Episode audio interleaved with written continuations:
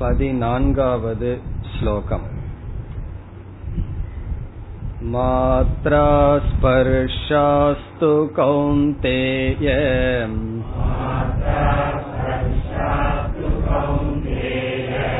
शीतोष्णसुखदुःखदाः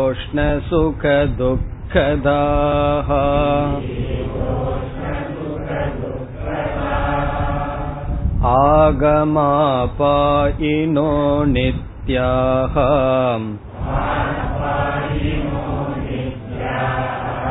तां स्थितिक्षस्व भारत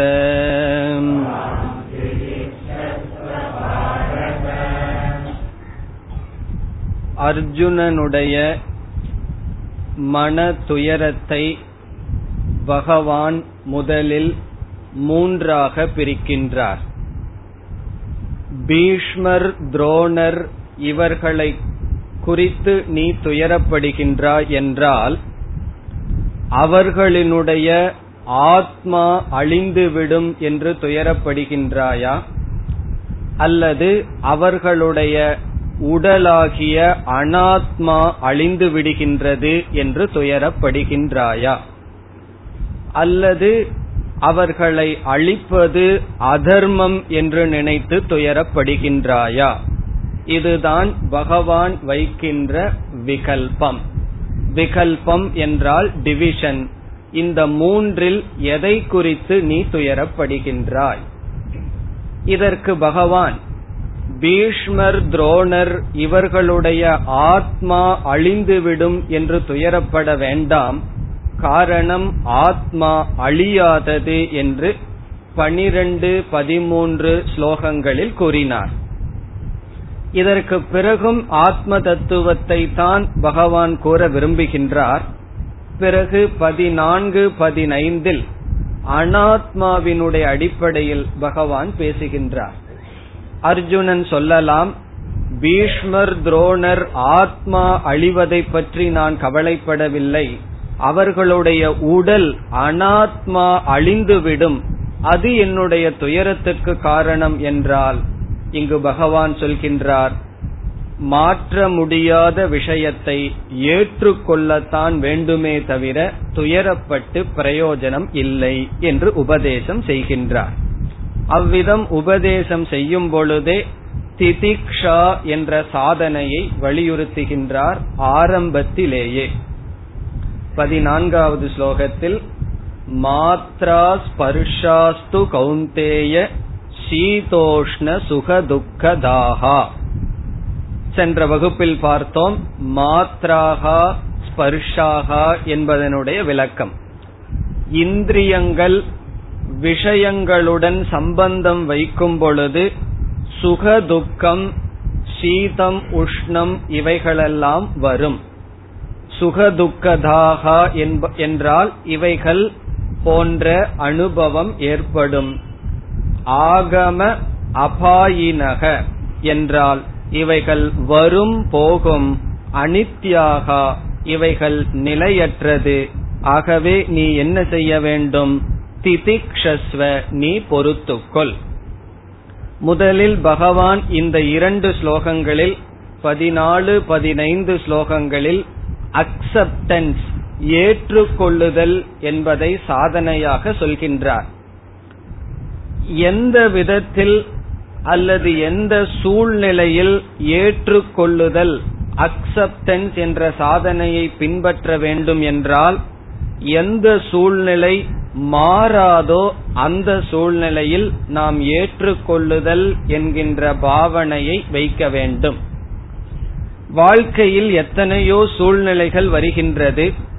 சில சூழ்நிலைகள் நம்முடைய விருப்பப்படி அமைக்க முடியாது. அது யாருக்கும் யாராக இருந்தாலும் அவரவர்களுடைய விருப்பப்படியே எல்லா சூழ்நிலையும் அமையாது.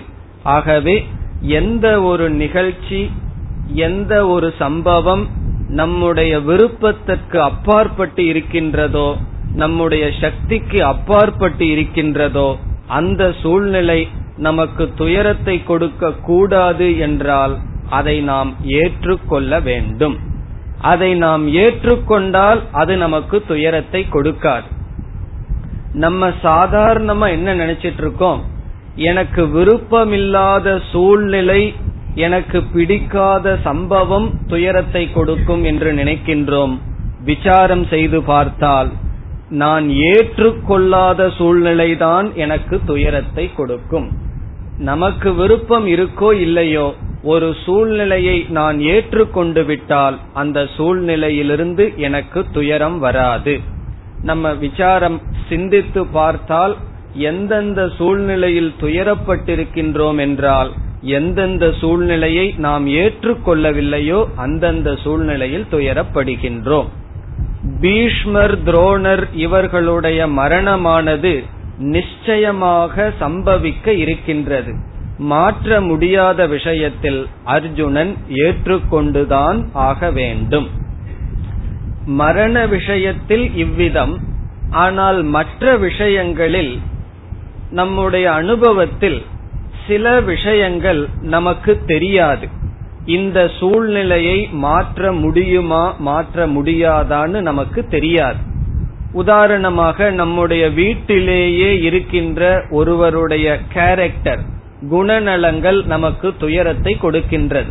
பழக்க வழக்கங்கள் பேச்சுக்கள் நடவடிக்கைகள் நமக்கு துயரத்தை கொடுக்கின்றது. ஒருவருடைய குணத்தை நாம் எப்ப வேண்டுமானாலும் மாற்றலாம். நாம் உபதேசம் செய்து அட்வைஸ்னு சொல்றமே அதையெல்லாம் செய்தால் அவர் மாறுவாரா மாற மாட்டாரா என்று நமக்கு தெரியாது. அந்த சூழ்நிலையில் அவர் எப்படி இருந்தாலும் நான் ஏற்றுக்கொள்கின்றேன் என்பது தவறு. ஒருவருடைய மகனே மகளோ சரியாக படிக்கவில்லை சரியாக இல்லைன்னு சொன்னா அதுதான் மாறாதே நான் ஏற்றுக்கொள்கின்றேன் என்று விட்டுவிடக் கூடாது காரணம் என்ன? இது போன்ற விஷயங்கள் எல்லாம் மாறாததா மாறுமா என்று நமக்கு தெரியாது. மற்றவர்களுடைய நடவடிக்கை அல்லது மற்ற சூழ்நிலைகள். இப்ப அந்த சூழ்நிலையில் என்ன செய்யணும்னா அக்செப்டன்ஸ முதல்ல இருக்கக்கூடாது. முதல்ல வந்து அட்டம் இருக்கணும். அட்டம்ட் என்றால் முயற்சி செய்தல். முயற்சி செய்து பிறகு மாறவில்லை என்றால் அக்செப்டன்ஸ் ஏற்றுக்கொள்ளுதல் வர வேண்டும். ஆகவே நியதி என்னவென்றால் ஒரு சூழ்நிலை மாறுமா மாறாதா? ஒருவருடைய குணநலங்கள் மாறுமா மாறாதா என்ற சந்தேகம் இருக்கும் பொழுது முதலில் முயற்சி செய்ய வேண்டும் மாற்றுவதற்கு. மாற்றுவதற்கு முயற்சி செய்து அதனுடைய பலன் அது மாறி இருக்கலாம் மாறாமல் இருக்கலாம். அந்த பலனை நாம் ஏற்றுக்கொள்ள வேண்டும். இது கண்டிப்பாக மாறாது என்று தெரிந்த விஷயத்தில் முழுமையாக ஏற்றுக்கொள்ள வேண்டும். மாறுமா மாறாதா என்ற சூழ்நிலையில் நல்லதாக அமைக்க மாற்ற முயற்சி செய்ய வேண்டும். இறுதியில் என்ன செய்ய வேண்டும்? நாம் ஏற்றுக்கொள்ள வேண்டும். ஆகவே சந்தேகமில்லாத விஷயத்தில் சந்தேகமில்லாத மாறாத விஷயத்தில் முதலில் அக்செப்டன்ஸ் சந்தேகப்படுகின்ற விஷயத்தில் மாறுமா மாறாதாங்கிற சந்தேக விஷயத்தில் அட்டம்ட் அண்ட் அக்செப்ட் முயற்சி செய்ய வேண்டும் பிறகு ஏற்றுக்கொள்ள வேண்டும். இப்ப இங்க என்ன விஷயம்னா அர்ஜுனன் முயற்சி செய்வதற்கு ஒன்றுமில்லை. பீஷ்மர் துரோணர் இவர்களுடைய அழிவு நிச்சயம் அவர்களுடைய மரணம் நிச்சயம். ஆகவே அர்ஜுனன் ஏற்றுக்கொள்ள வேண்டும்.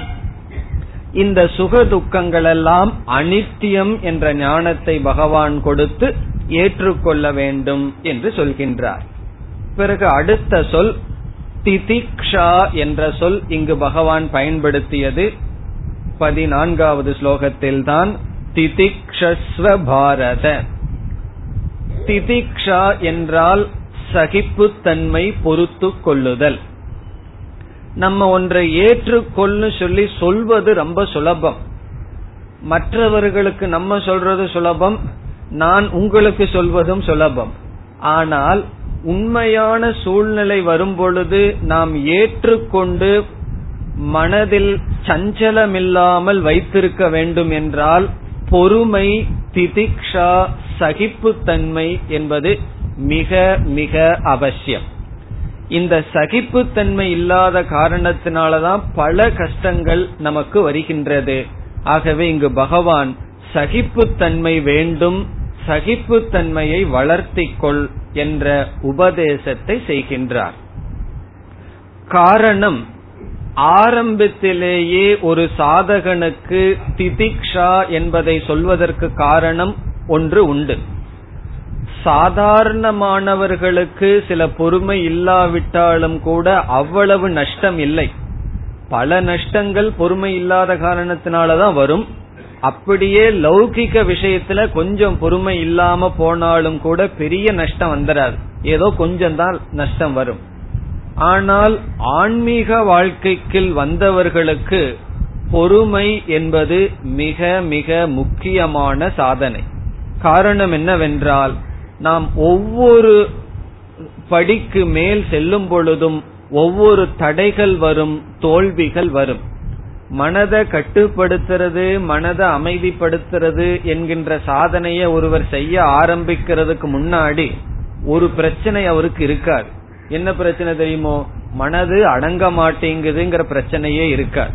அந்த மனதை அமைதிப்படுத்தி தியானத்துல உட்காரும் பொழுதுதான் தெரியும் மனதிலிருந்து நம்ம எவ்வளவு தூரம் விலகி இருக்கின்றோம் என்று பலகால முயற்சி பண்ணாலும் அதனுடைய ப்ராக்ரஸ் ஏதோ எறும்பு ஊறி போற மாதிரி தான் நமக்கு தெரியும். பிறகு என்ன செய்திருவோம்? இதெல்லாம் நமக்கு ஆகிற காரியம் அல்ல. இதெல்லாம் விவேகானந்தரை போல பெரிய ஆளுக்கு ஆகிற காரியம் சொல்லி விட்டுருவோம்.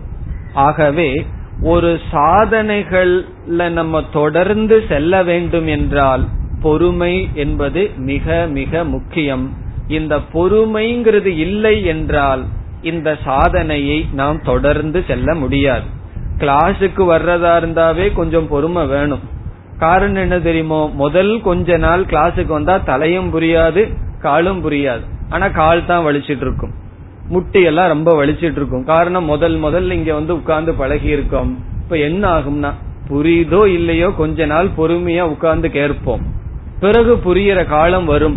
அப்ப என்ன ஆகும்னா கொஞ்ச நாள் சில பேர்த்துக்கு சில வருடங்கள் ஆகலாம். அதுக்கப்புறம் தான் கொஞ்சம் கொஞ்சமா புரிய ஆரம்பிக்கும்.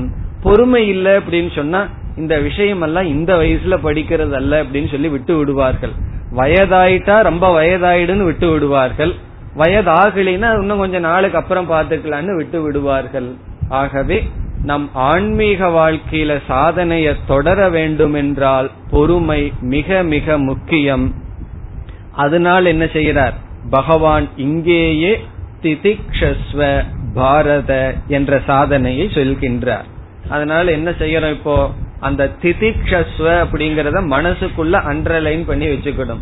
எப்பெல்லாம் நம்ம பொறுமை இழக்கிறோமோ அப்ப இந்த ஸ்லோக ஞாபகத்துக்கு வரணும். பகவான் வந்து பொறுமையா இருக்க சொல்லி இருக்கின்றார். பொறுமையா இருக்க சொல்றார் என்று மனதிற்கு வர வேண்டும். இத படிக்கிறதுனால பொறுமை வராது. இத படிச்சு பொறுமையினுடைய மேன்மையை உணர்ந்து கொஞ்ச நாள் பயிற்சி செய்து இந்த பொறுமை என்கின்ற சாதனையை அடைய வேண்டும் இனி இதே கருத்து அடுத்த ஸ்லோகத்தில் பகவான் கூறுகின்றார் பதினைந்தாவது ஸ்லோகம் यं किन व्यथयन्त्येते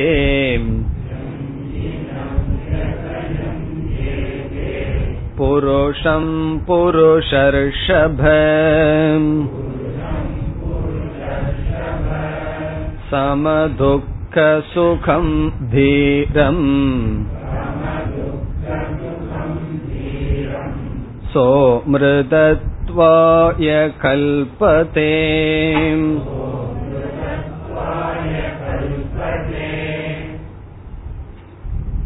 இந்த ஸ்லோகத்தில் பொறுமையுடன் இருந்தால் அதனுடைய பிரயோஜனம் என்ன என்று சொல்கின்றார் பகவான்.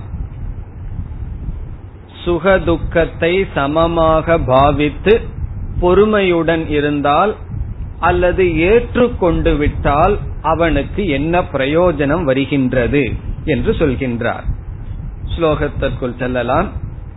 எம்ஹின வியதயந்தி ஏதே. ஏதே என்றால் வெளி விஷயங்கள் இந்திரிய விஷயங்கள். ஏதே என்றால் இவைகள் இவைகள் என்றால் நாம் பார்த்து அனுபவிக்கின்ற விஷயங்கள். நம்ம பார்த்து அனுபவிக்காத சம்பந்தப்படாத ஒரு பொருள் நமக்கு சுகத்தையோ துக்கத்தையோ கொடுக்காது. எந்த பொருள்களோடு எந்த மனிதர்களோடு சம்பந்தம் வைக்கின்றோமோ அவர்களிடமிருந்து சுகமோ அல்லது துக்கமோ வரலாம். ஆகவே ஏதே இந்த விஷயங்கள் எம் ந வியதயந்தி.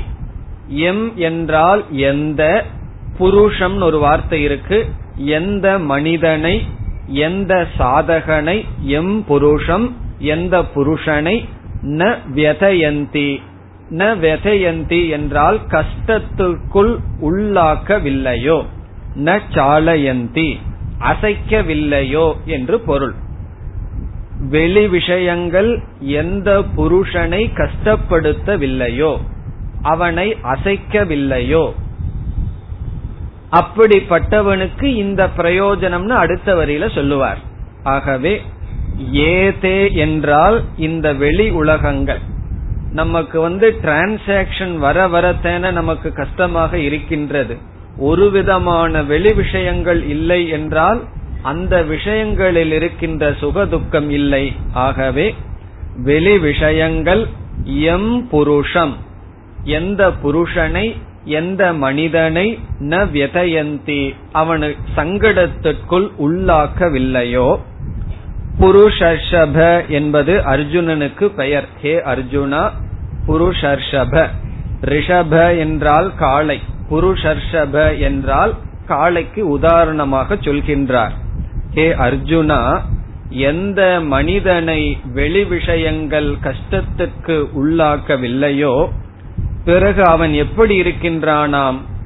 சம துக்க சுகம். துக்கம் நமக்கு தெரியும் சுகம் தெரியும் சம என்றால் இந்த இரண்டில் சமமாக இருப்பவன். துக்கத்திலும் சுகத்திலும் சமமாக இருப்பவனை. துக்கத்திலும் சுகத்திலும் சமம் என்றால் என்ன பொருள்? பொதுவாக துக்கத்துக்கு காரணம் என்று இருக்கின்ற சூழ்நிலையிலும் பொதுவாக சுகத்துக்கு காரணம் என்று நினைக்கின்ற சூழ்நிலையிலும் சமமாக இருப்பான். சுகதுக்கம் மனதுல போயிட்டா சமமா இருக்க முடியாது. சுகதுக்கம் சாதாரணமா எந்த சூழ்நிலை மனிதனுக்கு துக்கம்னு இருக்கோ எந்த சூழ்நிலை சுகம்னு இருக்கோ அதில் சமமாக இருப்பவன். அவனுக்கு ஒரு அடைமொழி சொல்றார் பகவான் தீரம். அவன்தான் தீரன் என்று சொல்றார். தீரன் என்றால் விவேகத்தை உடையவன் சக்தியை உடையவன். இது உபனிஷத்தில் எல்லாம் அடிக்கடி பயன்படுத்தப்படுகின்ற வார்த்தை தீரக என்று. அவன்தான் தீரன். அப்படிப்பட்ட தீரனை அப்படிப்பட்ட தீரனை இந்த சுகதுக்கங்கள் ஒன்றும் செய்யாது. காரணம் சமமாக இருக்கின்றான் தீரம். சக அமிர்தத்வாய கல்பதே. அவன் அமிர்தத்துவத்திற்கு தகுதியை அடைகின்றான். அமிர்தத்துவத்திற்கு என்றால் மோக்ஷத்திற்கு எந்த ஒரு தீரன் சுகதுக்கத்தில் சமமாக இருந்து இந்திரியங்கள் அவனை அசைக்கவில்லையோ சக அப்படிப்பட்டவன் அமிர்தத்வாய என்றால் மோக்ஷத்துக்கு பரம புருஷார்த்தத்துக்கு கல்பதே என்றால் தகுதியை அடைகின்றான். இந்த பிரயோஜனத்தை பகவான் எதற்கு சொல்றார்? திதிக்ஷை ஏற்றுக்கொள்ளுதல். இந்த ரெண்டுக்கும் இவ்வளவு பிரயோஜனம் இருக்கு. மோக்ஷத்துக்கே தகுதியை அது செய்கின்றது என்று பிரயோஜனத்தை இங்கு பகவான் சொல்றார். அதை சொல்வதற்கு காரணம் என்ன? அப்பொழுதுதான் சாதகர்கள் ஏற்றுக்கொள்ளுதல் சகிப்புத்தன்மையை மிக மிக விருப்பத்துடன் உற்சாகத்துடன் அதை அடைய முயற்சி செய்வார்கள். இவ்விதம் பதினான்கு பதினைந்து இரண்டு ஸ்லோகங்களில் பகவான் ஆத்ம தத்துவத்தையே பேசி வந்த பகவான் இந்த இரண்டு ஸ்லோகத்தில் அனாத்மாவை பற்றி பேசினார். இனி மீண்டும் பகவான் ஆத்ம தத்துவத்தை பற்றிய விசாரத்திற்கு வருகின்றார். பதினாறாவது ஸ்லோகம். नासतो विद्यते भावः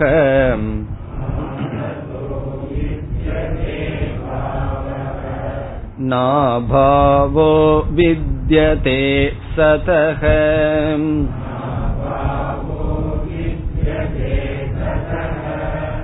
उभयोरपि दृष्टोऽन्तः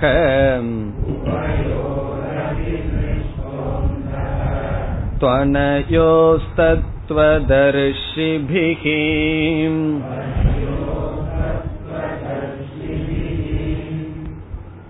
மீண்டும் பகவான் ஆத்ம தத்துவத்தை விளக்குகின்றார் பனிரெண்டாவது ஸ்லோகத்தில் ஆத்மா நித்யக அனாத்மா அனித்யக என்று சொன்னார் பதிமூன்றாவது ஸ்லோகத்தில் ஆத்மா நிர்விகாரக அனாத்மா சவிகாரக என்று சொன்னார்.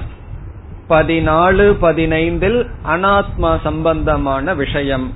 இனி பதினாறிலிருந்து ஆத்ம தத்துவம் மீண்டும் தொடர்கின்றது. இந்த ஸ்லோகம் ஒரு முக்கியமான ஸ்லோகங்களில் ஒன்றாகின்றது. முக்கியம்னு சொன்னாவே மிக மிக முக்கியமான கருத்து இதில் இருக்கின்றது என்பது பொருள்.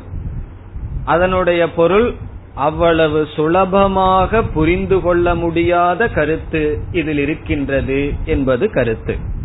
ஆகவே இதுல பகவான் எந்த ஒரு கருத்தை சொல்ல வர்றாரோ அந்த கருத்தை புரிஞ்சுட்டோம் அப்படின்னா அது மோக்ஷம். அந்த கருத்தை தவிர எனக்கு எல்லாமே கீதையில புரியுதுன்னு சொன்னா மோக்ஷம் கிடையாது. அப்படிப்பட்ட ஒரு முக்கியமான கருத்தை இங்கு சொல்றார். இது தான் சொல்றாருன்னு சொன்ன உடனே உங்களுக்கு என்ன தோணும்? இதெல்லாம் எனக்கு தெரிஞ்சது தானே கேட்டது தானேன்னு தோணும். ஆனால் அதை கேட்டிருப்போம் அத மனசுல புரிஞ்சிருக்கிறோமா என்பது கேள்வி. ஆகவே இந்த ஸ்லோகத்தை கொஞ்சம் நிதானமா என்ன பகவான் சொல்றாருன்னு சொல்லி புரிந்து கொள்வதற்கு முயற்சி செய்வோம். இந்த ஸ்லோகத்தின் சாரம் ஆத்மா சத்தியக அனாத்மா மித்யா. ஆத்மா சத்தியக என்றால் ஆத்மா என்றும் உள்ளது அல்லது உள்ளது. அனாத்மா மித்யா. இதுதான் இந்த ஸ்லோகத்தினுடைய சாரம். இந்த ஸ்லோகத்தினுடைய சாரம் மட்டும் இதல்ல. முழு வேதத்தினுடைய சாரம் வேதாந்தத்தினுடைய சாரம் உபனிஷத்தினுடைய சாரமே இதுதான். பிரம்ம சத்தியம் ஜெகன் மித்யா. இதுதான் சாஸ்திரத்தினுடைய சாரம். இத புரிஞ்சுக்கிறதுக்கு தான் நம்ம திதிக்ஷா முதல் கொண்டு எல்லா சாதனையும் செய்யறோம். ஆகவே அந்த கருத்தை இங்கு பகவான் வைக்கின்றார். மித்யா என்பதைத்தான் நாம் விசாரம் செய்ய இருக்கின்றோம். சத்தியக என்பதையும் விசாரம் செய்ய இருக்கின்றோம். இந்த ஸ்லோகத்தில் பகவான் உபனிஷத்தினுடைய மைய கருத்தை சொல்லி இருக்கின்றார். இந்த ஸ்லோகத்தினுடைய சாரம் ஆத்மா சத்தியம் அல்லது ஆத்மாங்கிற இடத்துல பரம்பொருள்னு வச்சுக்கலாம் பிரம்மன்னு வைக்கலாம். பிரம்ம சத்தியம் அனாத்மா என்ற இடத்தில் இந்த உலகம் ஆத்மாவை தவிர மீதி அனைத்தும் மித்யா. மித்யா என்றால் பொய் என்று இப்பொழுது புரிந்து கொள்வோம் விசாரம் பண்ணி பார்த்ததுக்கு அப்புறம்தான் மித்யா என்றால் என்னன்னு நமக்கு தெரியும். முதலில் இந்த ஸ்லோகத்தினுடைய அர்த்தத்தை பார்ப்போம். பிறகு விசாரம் செய்வோம். என்ன சொல்றார்?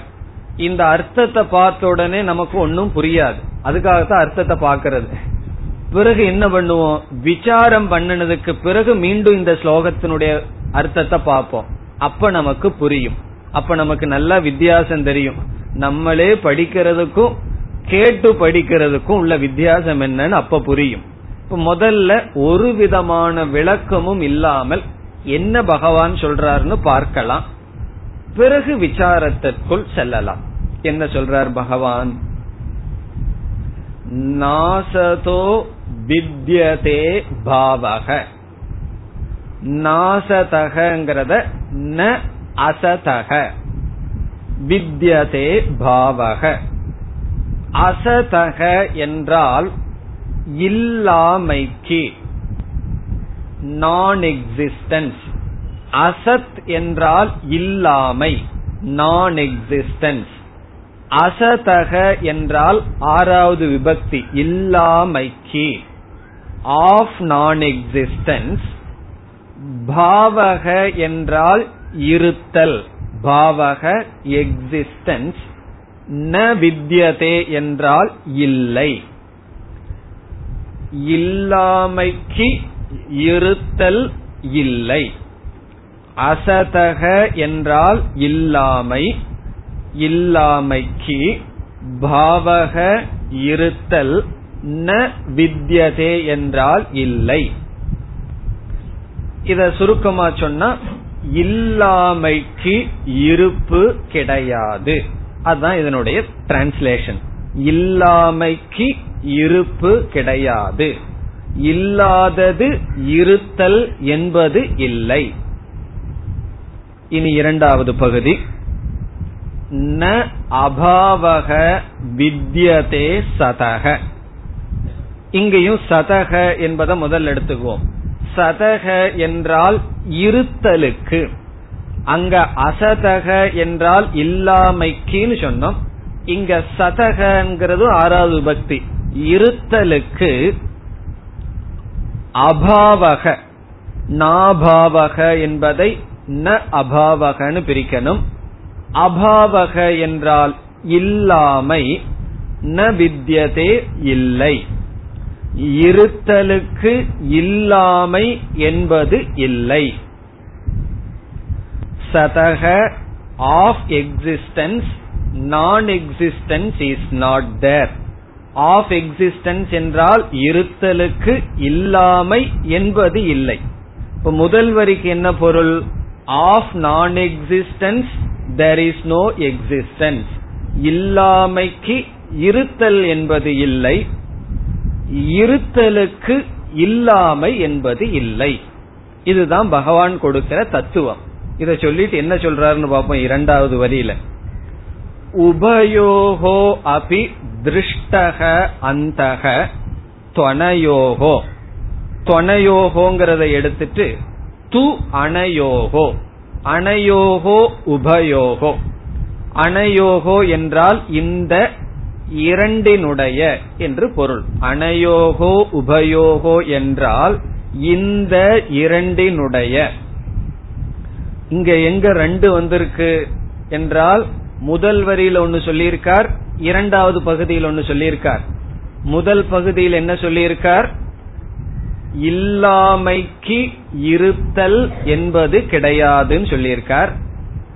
இருத்தலுக்கு இல்லாமை என்பது கிடையாது என்று சொல்லியிருக்கார். இனி கிளாஸ் பூரா ஒரு ரெண்டு கிளாஸ் இருத்தல் இல்லை அப்படித்தான் இருக்கும். கொஞ்ச நேரம் நமக்கு சந்தேகம் வரும். நம்ம இருக்கிறோமா? இல்லையான்னு சொல்லி. அதனால கொஞ்சம் கவனமா கேட்கணும். முதல் வரியில என்ன சொல்லியிருக்கார்? இல்லாததற்கு இருத்தல் என்பது இல்லைன்னு சொன்னார். இரண்டாவது வரியில் என்ன சொன்னார்? இருத்தலுக்கு இல்லாமை என்பது இல்லைன்னு சொன்னார். இந்த ரெண்டு ஸ்டேட்மெண்ட தான் உபயோகம்னு சொல்றார். இந்த ரெண்டையும் பெரிய தத்துவமா பகவான் சொல்றார். உபயோகோ அனயோகோ அபி. இந்த இரண்டு தத்துவத்தையும் அந்தக திருஷ்டக. அந்தக என்றால் நிர்ணயக கன்விக்ஷன் இந்த இரண்டு தத்துவத்தினுடைய நிர்ணயமானது பார்க்கப்படுகின்றது. திருஷ்டக என்றால் அறியப்படுகின்றது. நம்ம எல்லாம் ஒன்னு அறியலையே இதுல இருந்து ஒன்னு அறிஞ்ச மாதிரி தெரியலையேன்னா இது யாரால் அறியப்படுகின்றது? தத்துவ தர்ஷிபிகி தத்துவத்தை அறிந்தவர்களால் இந்த இரண்டினுடைய நிர்ணயம் இந்த இரண்டினுடைய முடிவானது அறியப்படுகின்றது. தத்துவ தரிசி என்றால் இங்கு தத்துவம் சொன்னா எது அழியாமல் இருக்குமோ அது தத்துவம் பரம்பொருள். அந்த பரம்பொருளை அறிந்தவர்களினால் இந்த இரண்டு தத்துவமும் அறியப்படுகின்றது. ஆகவே தத்துவத்தை அறிபவர்களினால் இந்த இரண்டும் அறியப்படுகின்றது. திதிக்ஷை கொஞ்சம் வேணும். திதிக்ஷை இருந்தா தான் இந்த கிளாஸ் எல்லாம் கொஞ்சம் போகும். இருபத்தஞ்சாவது ஸ்லோகம் வரைக்கும் கொஞ்சம் திதிக்ஷை இருக்கட்டும். புரியுதோ புரியலையோ கஷ்டப்பட்டு அட்டன் பண்ணிடுவோம். அதுக்கப்புறம் கர்ம யோகத்தை எல்லாம் பகவான் எடுத்துட்டாருன்னா கொஞ்சம் இன்ட்ரெஸ்டிங்கா போகும். ஆகவே கொஞ்சம் கவனமாக இனி விசாரத்திற்குள்ள செல்லலாம். இப்ப முதல் வரியில பகவான் என்ன சொல்லியிருக்கார்? இல்லாமைக்கு இருப்பு என்பது கிடையாது. நான் வேண்டும்னே திருப்பி திருப்பி சொல்லுவேன். காரணம் என்னன்னா சிலருக்கு வந்து ஒரு முறை சொன்னாவே புரிஞ்சிருக்கும். சிலருக்கு பல முறை சொல்ல வேண்டியது இருக்கு. உடனே நினைக்க கூடாது சும்மா ஏன் திருப்பி திருப்பி போர் அடிக்கிறாருன்னு சொல்லக்கூடாது. சிலருக்கு அது தேவைப்படலாம். ஆகவே நான் தெரிஞ்சே கான்சியஸா வேண்டும்னே பல முறை திருப்பி திருப்பி சொல்ல போற ஒரே ஒரு பாயிண்ட் அப்பதான் நமக்கு புரியுற மாதிரி இருக்கலாம். முதல்ல என்ன சொல்றார்?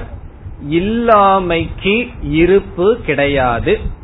இரண்டாவது இருப்பது இல்லாமை என்பது இல்லை. இப்ப முதல் வரியை மட்டும் எடுத்துட்டு யோசிப்போம். என்ன சொல்றார்? இருப்புக்கு இல்லாமை கிடையாதுன்னு சொன்னா அதனுடைய அர்த்தம் என்ன? இருக்கிறது என்பது இருக்கின்றது. இதுதான் இதனுடைய சாரம். இப்ப முதல் பகுதியை என்ன சொல்றலாம்? இல்லை என்பது இல்லை. இருக்கின்றது என்பது இருக்கின்றது. இதை சொல்லிட்டு பகவான் என்ன சொல்றார்? நான் பயங்கரமான ஒரு தத்துவம் பேசியிருக்கேன்னு சொல்றார். பெரிய பெரிய தத்துவ தரிசிகள் தான் இந்த ஸ்டேட்மெண்ட புரிஞ்சுக்குவாங்கன்னு சொல்றார். சாதாரண அனுபவத்துல ஒரு பொருள் இல்லை. அந்த பொருளை யாராவது இருக்குதுன்னு நினைப்பார்களா? முயல் கொம்பு இருக்கின்றது அல்லது மனிதனுக்கு கொம்பு. இப்ப நமக்கு கொம்பு இருக்கிறது இருக்கா இல்லையான்னு கேட்டா அது இல்லை. அதை என்னன்னு சொல்லா? இல்லாதது. மனிதனுடைய கொம்பு அல்லது முயலினுடைய கொம்பானது இல்லை. அந்த இல்லாத ஒண்ணு இல்லைன்னு சொல்லி நமக்கு தெரியும். அத போய் யாராவது இருக்குதுன்னு நினைச்சிட்டு இருப்பார்களா? கண்டிப்பாக இருக்க மாட்டார்கள். பிறகு இந்த இடத்துல புஸ்தகம் இருக்கின்றது. இருக்கின்ற புஸ்தகத்தை யாராவது இல்லைன்னு சொல்லுவார்களா? யாருமே சொல்ல மாட்டார்கள். ஆகவே இல்லாதது இல்லை இருப்பது இருக்கின்றது. இவ்வளவுதான் பகவான் பேசியிருக்கார். இத நம்ம நேரடியா பார்க்கும் பொழுது இல்லாதத இல்லைன்னு யாரும் சொல்ல போறதில்ல. இருக்கிறத இல்லைன்னு யாரும் சொல்ல போறதில்ல. பிறகு பகவான் புதுசா நமக்கு என்ன அறிவை கொடுத்திருக்கார்? என்ன சொல்லியிருக்கார்? இல்லாதது இல்லை. இருக்கின்றது இருக்கின்றது. அது யாருக்கு தெரியாதது? இல்லாதது இல்லை இருக்கிறது இருக்குன்னு சொல்லி நமக்கு யாருக்கு தெரியாது? புதுசா பகவான் ஒரு தத்துவத்தை சொல்லி இருக்கார் என்ற சந்தேகம் வரும் பொழுது நம்ம விசாரத்திற்குள் செல்ல வேண்டும். முதல்ல புதுசா ஏதாவது பகவான் சொல்லியிருக்காருன்னு சொன்னா மேலோட்டமா பார்த்தா பகவான் புதுசா சொன்ன மாதிரி தெரியல. நமக்கு தெரியாதத ஒண்ணு சொன்னாத்தேன்னு அது உபதேசம். தெரிஞ்சதையே ஒண்ணு சொன்னா அதனால என்ன பிரயோஜனம்? ஆகவே இங்கு பகவான் இல்லாததற்கு இருப்பு கிடையாதுன்னு சொல்லும் பொழுது நம்ம சாதாரணமா பார்த்தா எது இல்லையோ அது இருப்பு கிடையாது. அதற்கு இருப்பு கிடையாதுன்னா அது இல்லை. எது இல்லையோ அது இல்லை. அப்படின்னு சொல்றது பகவானுடைய தாத்பரியம் அல்ல அதுல வேற ஏதோ ஒன்ன பகவான் வச்சிருக்கார். இப்ப எது இல்லையோ அது இல்லைன்னு சொல்ற பகவான் அந்த இல்லைன்னு முதல்ல சொல்லியிருக்காரு. அதுல வேற ஒரு அர்த்தத்தை வச்சிருக்கார். எது இருக்கோ அது இருக்கும்னு சொல்லும் போது இனி ஒரு கருத்தையும் பகவான் வச்சிருக்கார். அது என்ன என்று இப்பொழுது பார்ப்போம். முதலில் அசத் என்ற சொல்லுக்கு இரண்டு பொருள் இருக்கின்றது. அசத் என்ற சொல்லுக்கு ரெண்டு பொருள்.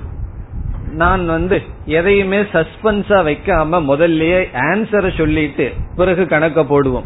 சாதாரணமா ப்ராப்ளத்தை போட்டு கடைசியில ஆன்சருக்கு வருவோம். இந்த விஷயத்துல என்ன பண்ணுவோம்? முதல்லயே பதில தெரிஞ்சுக்குவோம். என்ன நமக்கு அந்த கியூரியாசிட்டி போயிரும். இதுதான் பகவான் சொல்றாருன்னு சொல்லி. பிறகு அது எப்படின்னு சொல்லி விசாரம் செய்தால் நமக்கு புரிந்து கொள்வதற்கு சுலபம். ஆகவே அசத் என்ற சொல்லுக்கு இரண்டு பொருள். ஒரு பொருள் நமக்கு எல்லோருக்கும் தெரிந்த பொருள் பிரசித்தியான பொருள் இனி ஒரு பொருள் யாருக்குமே தெரியாத பொருள். ஒரு பொருள் என்னவென்றால் அத்தியந்த அசத் எல்லா காலத்திலுமே அனுபவத்திற்கு இருக்காதது அசத் என்று சொல்லப்படும். இத வேறு ஒரு வார்த்தையில சொன்னா சூன்யம் என்று சொல்லலாம். சூன்யம் என்று சொன்னால் அது எல்லா காலத்திலும் கிடையாது. அதற்கு இருத்தல் என்பதே கிடையாது. அதை அசத் என்று சொல்லலாம். சத் என்றால் இருக்கின்றது அசத் என்றால் இல்லை. இல்லை என்ற சொல்லினுடைய பொருள் என்ன? அது எப்பொழுதுமே கிடையாது. குறிப்பா நம்முடைய அனுபவத்துக்கு எந்த காலத்திலும் அது வராது. எதை உதாரணமா சொல்லலாம்? நம்ம நம்முடைய தலையில கொம்பு இருக்கான்னு சொன்னா அது கிடையாது. அது அசத் அத்தியந்தமான அசத். அத்தியந்த அசத்துன்னு சொன்னா எல்லா காலத்திலுமே நமக்கு அனுபவத்தில் வராது. பிறகு அசத் என்ற சொல்லுக்கு இனி ஒரு பொருள் மித்யா. மித்யா என்பது அசத் என்ற சொல்லுக்கு இனி ஒரு பொருள். மித்தியா என்றால் என்ன? அதை புரிஞ்சுக்கிறது தான் இப்ப நம்ம வந்து செய்ய போற முயற்சி. மித்தியா என்றால் எந்த ஒரு பொருள் நம்முடைய அனுபவத்திற்கு மட்டும் இருக்குமோ ஆனால் உண்மையில் விசாரம் செய்து பார்த்தால் இருக்காது. அதெல்லாம் மித்தியா என்று சொல்லப்படுகிறது. மித்தியா என்ற சொல் ஒரு பொருளினுடைய இருத்தலை பற்றிய அடைமொழி. State of existence nature of existence மித்தியா என்றால் அது அனுபவத்துக்கு இருக்கு. அனுபவத்துக்கு இருக்கே. அத நான் இருத்தல்ங்கிற சத்துங்கிற லிஸ்ட்ல போடலான்னு சொன்னா பிறகு விசாரம் பண்ணி பார்த்தா அது கிடையாது. அதுதான் மித்தியா என்று சொல்லப்படும். இந்த மித்தியா என்பதை சத்துன்னு சொல்ல முடியாது.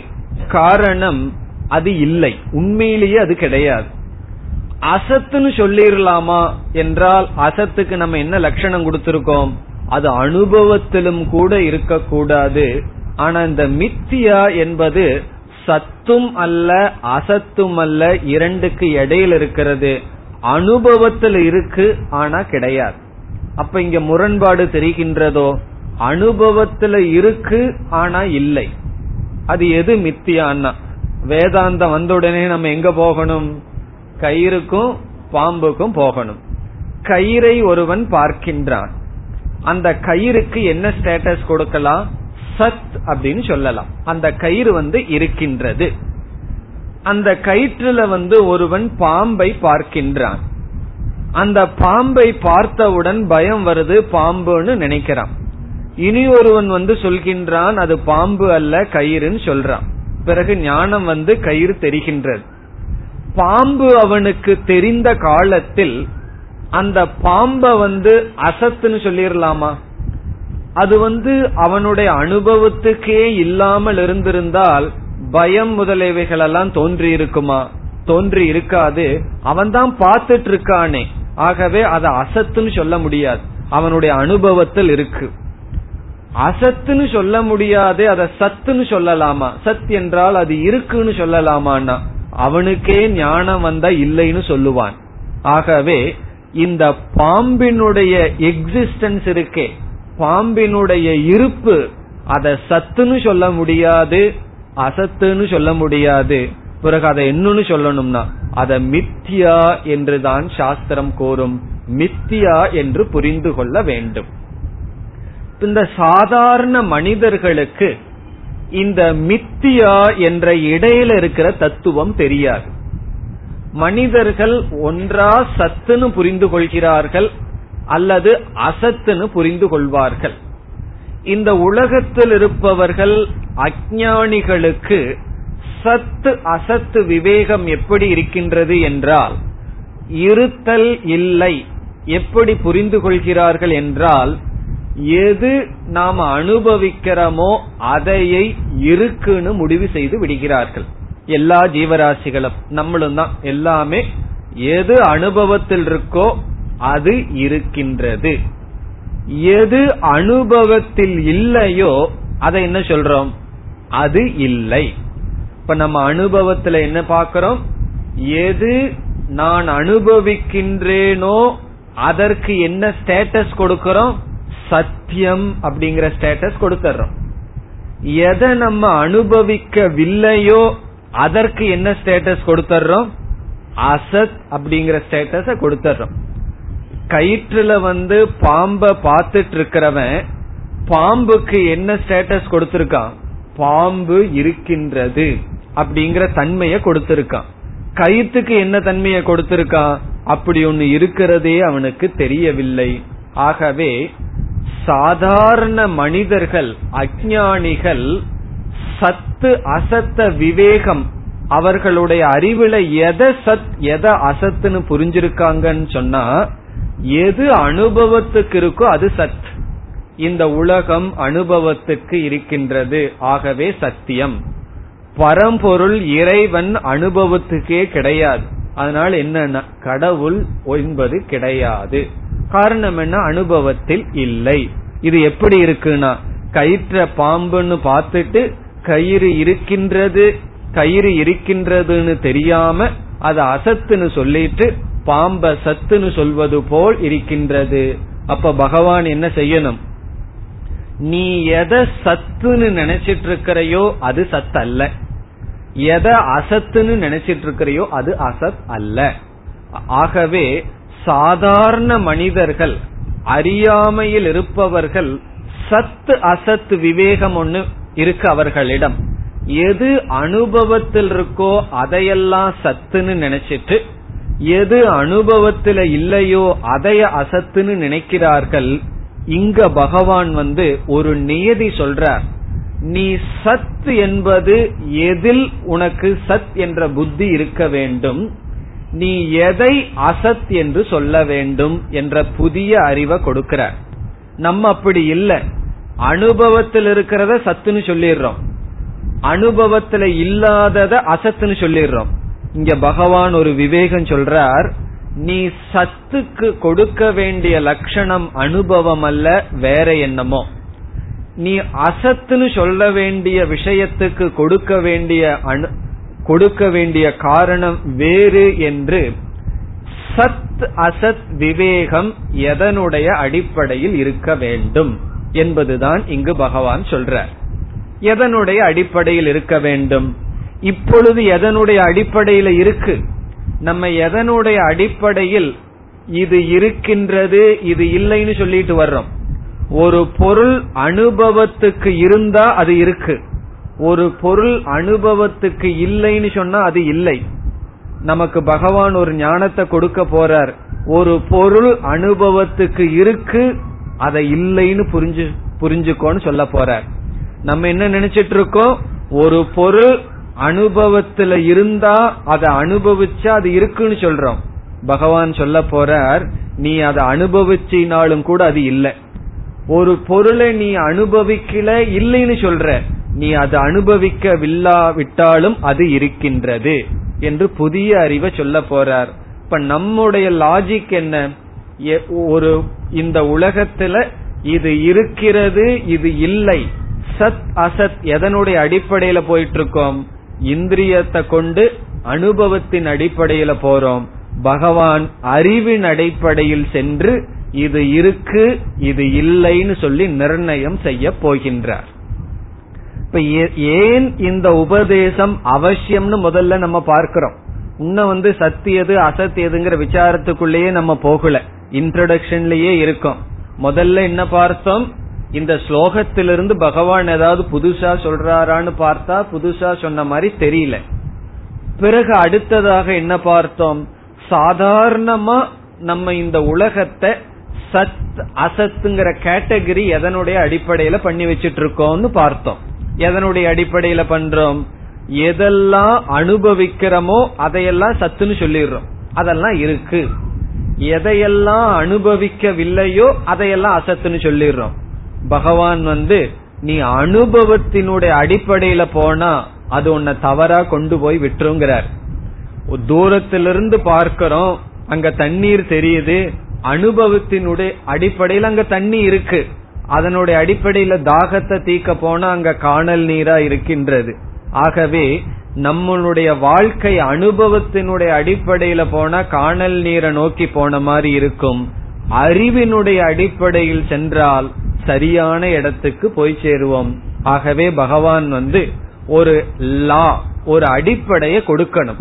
நம்ம வந்து சத்து அசத்து எதனுடைய அடிப்படையில கேட்டகரி பண்ணி வச்சிருக்கிறோமோ அது தவறு.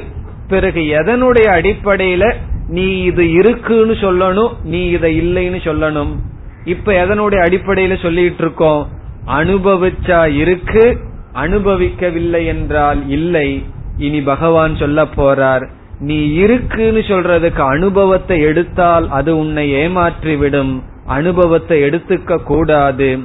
பிறகு வேற எதை எடுத்துக்கணும்னா அறிவை எடுத்துக்கொள்ள வேண்டும். எந்த அறிவை எடுத்துக்கணும்? இங்கு பகவான் சொல்கின்ற அறிவை நாம் எடுத்துக்கொள்ள வேண்டும். கண்ணை நம்பாதேன்னு சொல்றாங்கல்லவா? உன் அறிவை நீ நம்பு. அதைத்தான் இங்க பகவான் சொல்றார். நீ கண்ணை நம்பி பார்த்து முடிவு செய்தால் நீ ஏமாந்து விடுவாய். உன்னுடைய விவேகம் தப்பா இருக்கும். ஒரு அறிவினுடைய அடிப்படையில் தான் சத் அசத் விவேகம் பண்ணணும். அது என்னன்னு சொல்றார். இப்பொழுது அது என்னன்னு ஆரம்பிப்போம். இனி நாம் சத் என்பதனுடைய இலக்கணத்தை பார்ப்போம். ஒரு பொருளை வந்து சத்தியம்னு சொல்லணும்னா அது எந்த டெபனிஷன் எந்த இலக்கணத்துக்குள்ள வந்தா சத்தியம்னு சொல்லலாம். ரெண்டு லட்சணத்தை பார்க்க போறோம் சத்தியத்திற்கு.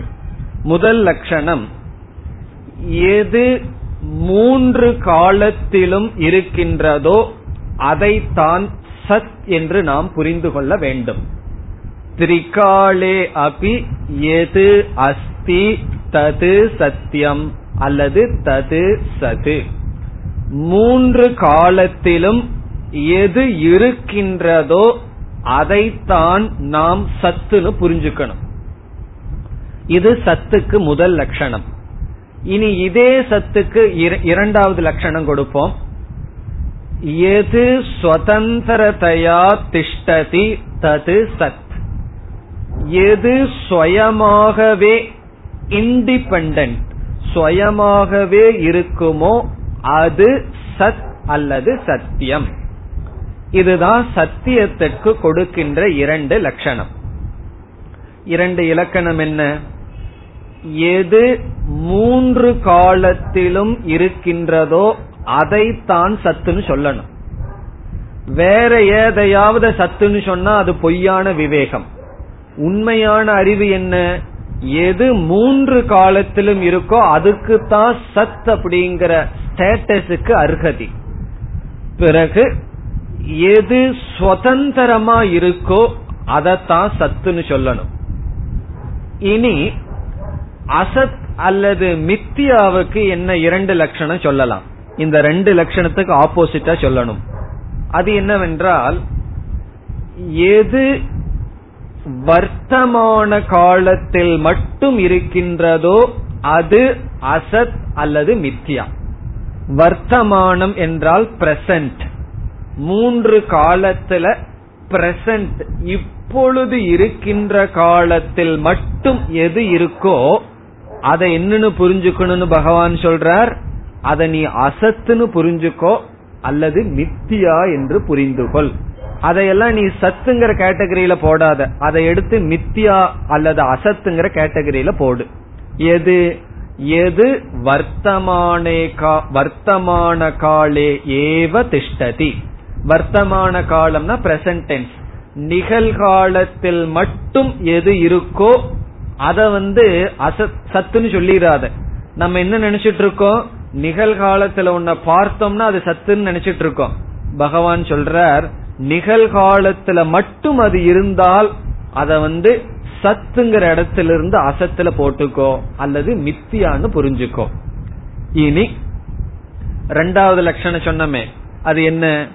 மறந்து போயிடுதோ? சுதந்திரம்னு சொன்னோம். இதை என்ன சொல்லலாம்? பரதந்திரம்.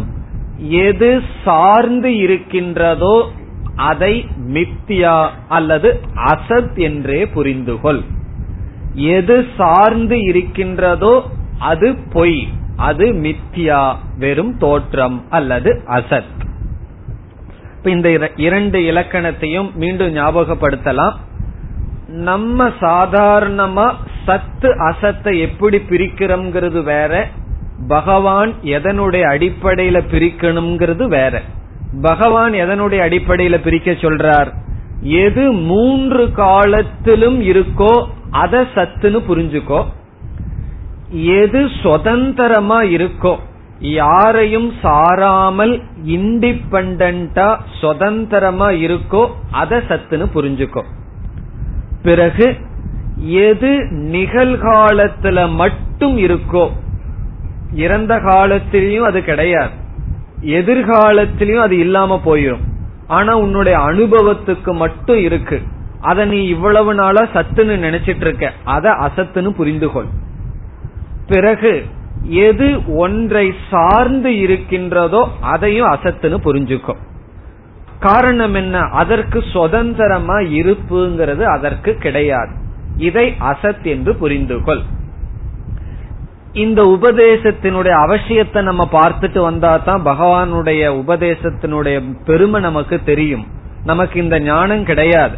சாதாரணமா என்ன நினைச்சிட்டு இருக்கோம் நம்ம அனுபவத்துல வர்த்தமான காலத்தில் பிரசன்ட் இப்ப இருக்கிற காலத்துல ஒன்ன பார்த்தோம்னா அத பொய்னு சொல்லிடுவோமா பிளேட்ல இட்லி தோசை எல்லாம் போட்டு வச்சிருக்கோம். வர்த்தமான காலத்தில் இருக்கு அத பொய்னு சொல்ல முடியுமா? முடியாது. பத்து நிமிஷம் சாப்பிட்டதுக்கு அப்புறம் அது இல்லதான். அது இல்ல அரை மணி நேரத்துக்கு முன்னாடி இந்த இட்லி கிடையாது. அரை மணி நேரத்துக்கு அப்புறம் அது இல்லாம போகுது. இருக்கிறத போய் இல்லைன்னு சொல்ல முடியுமா? நம்ம ஒத்துக்க மாட்டோம். ஆனா பகவான் சொல்றார் நீ அதை ஒத்துக்கலைன்னா நான் என்ன பண்ணட்டும்? சம்சாரியா இருன்னு சொல்லிடுவார். ஆகவே வர்த்தமான காலத்துல ஒன்னு இருந்தா அத பகவான் அத அசத்துன்னு புரிஞ்சுக்கோ. அதை அசத்துங்கிற லிஸ்ட்ல போடு. அது எப்படின்னு விளக்கம் பார்த்தா நமக்கு புரியும். பிறகு ஒன்றை சார்ந்து இருந்ததுன்னா அதையும் அசத்துன்னு புரிஞ்சுக்கும். நம்ம நடந்து போயிட்டு இருக்கோம் சூரியனுடைய ஒளிக்கதிர் நம்ம மேலப்பட்டு பட்டு நம்முடைய நிழல் விழுகின்றது. அந்த நிழல் என்ன சார்ந்து இருக்கா என்ன சாராமல் இருக்கா என்ன சார்ந்து இருக்கு அதை என்ன புரிஞ்சுக்கணும் அதையும் அசத்துன்னு புரிஞ்சுக்கும். காரணம் என்ன? அந்த நிழலை யாராவது முதிச்சா என்ன முதிச்ச மாதிரி ஆகுமா? அந்த நிழலுக்கு ஒரு நாசம் வந்தா நாசம்னா அது வந்து சாக்கடையில படுதுன்னு வச்சுக்குவோம். எனக்கு சாக்கடையில பட்டதாக ஒரு உணர்வு வருமா? ஆகவே எது சார்ந்து இருக்கின்றதோ அது மித்யா எது அனுபவத்திற்கு மட்டும் இருக்கின்றதோ அது மித்தியா. இது தெரியாம நம்ம தவறு பண்ணி கொண்டு இருக்கின்றோம். அதற்கு பிறகு பார்ப்போம். இனி இந்த ரெண்டு கருத்தையும் உதாரணத்துல பொருத்தி புரிஞ்சுக்குவோம். இதே கருத்தை தான் உதாரணத்துல போடலாம். வேதாந்தத்துல பிரசித்தமான உதாரணத்தை எடுத்துக்கொள்ளலாம். முதல்ல பாம்பு கயிறியை எடுத்து இந்த ரெண்டையும் பார்ப்போம். கயிறு இருக்கின்றது அதில் பாம்பு தோன்றுகிறது. இந்த கயிறு வந்து பாம்பு தோன்றுவதற்கு முன்னும் பாம்பு தோன்றி இருக்கின்ற சமயத்திலும் பாம்பு போனதற்கு பிறகும் இந்த கயிறு இருக்கும். பாம்புன்னு சொன்னா எங்கேயோ இருந்து வந்த பாம்புன்னு புரிஞ்சு கூடாது கயிற்று மேல பாக்கிற பாம்பு. கயிற்று மீது ஏற்றி வைக்கின்ற பாம்பு மூன்று காலத்திலும் இருக்கின்றது. அந்த பாம்பினுடைய அடிப்படையில தான் நம்ம கைத்த பேசிட்டு இருக்கிறோமே தவிர அந்த கயிறை மேனுபேக்சர் பண்றதுக்கு முன்னாடி இல்ல அப்படின்னு எல்லாம் சொல்லிடக்கூடாது பாம்பினுடைய அடிப்படையில பாம்புங்கிறது ஒரு சிருஷ்டி ஆயிருக்கு.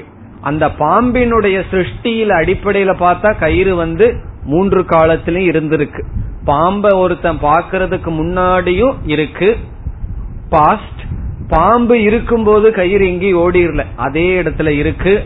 பாம்பு டிசப்பியர் ஆனதுக்கு அப்புறமும் கயிறு இருக்கின்றது. அப்ப அந்த கயிறு என்னன்னு சொல்லலாம்? சத்துன்னு சொல்லலாம். இனி இரண்டாவது லட்சணம். சுதந்திரமா இருக்குன்னு சொன்னா பாம்பினுடைய துணை இல்லாமையே கயிறு இருக்கும். ஆகவே சுதந்திரமாக இருப்பதனால் சத்தியம். இனி பாம்புக்கு வருவோம்.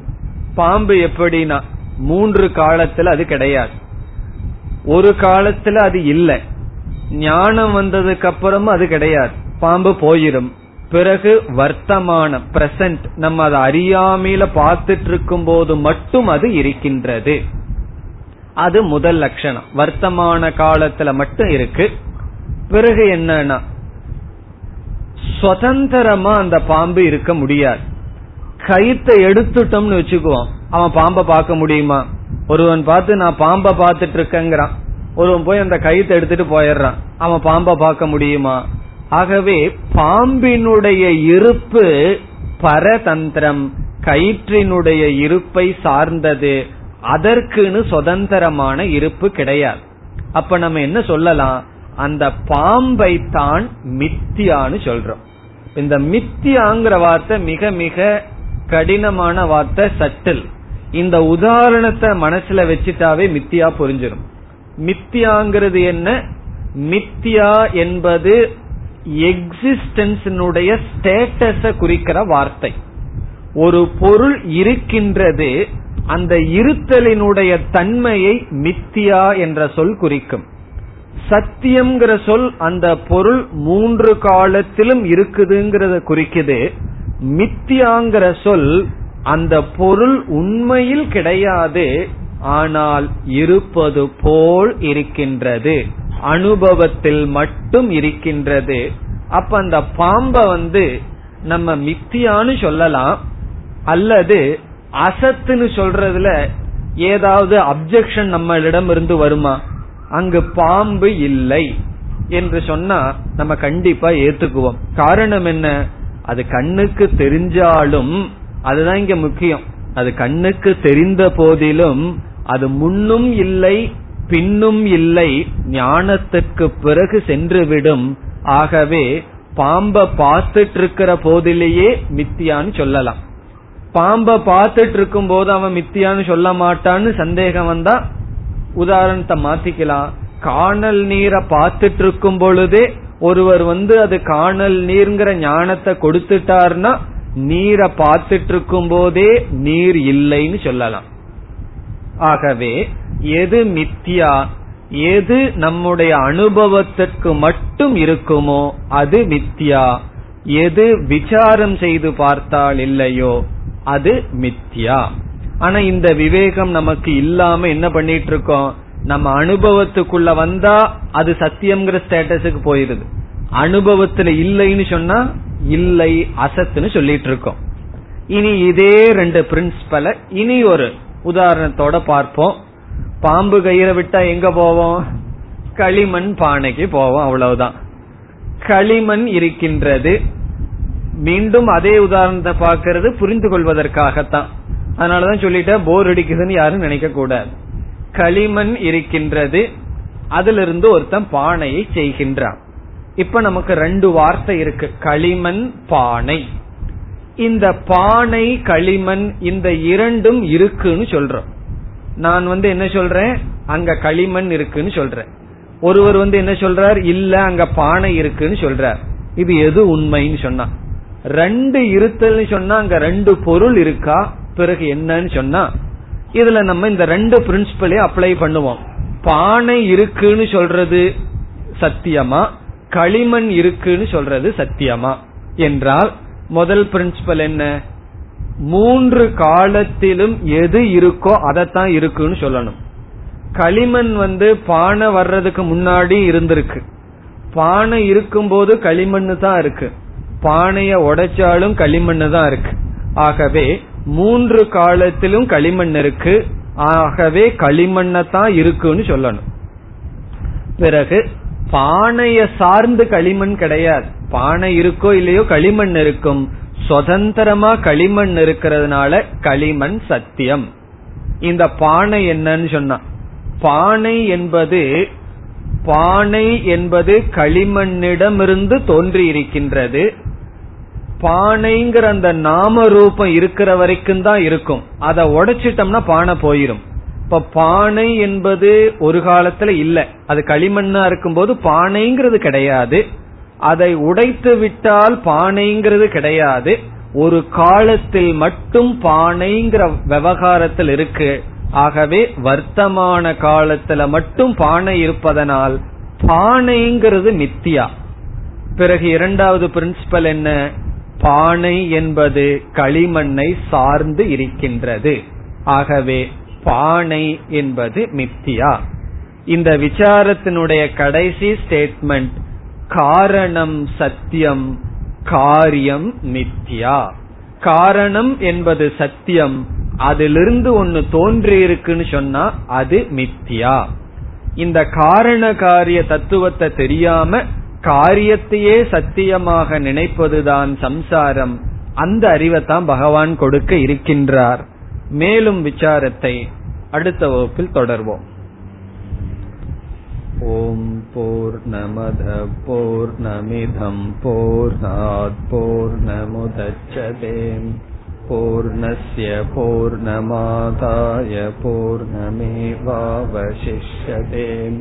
ॐ शान्ति शान्ति शान्तिः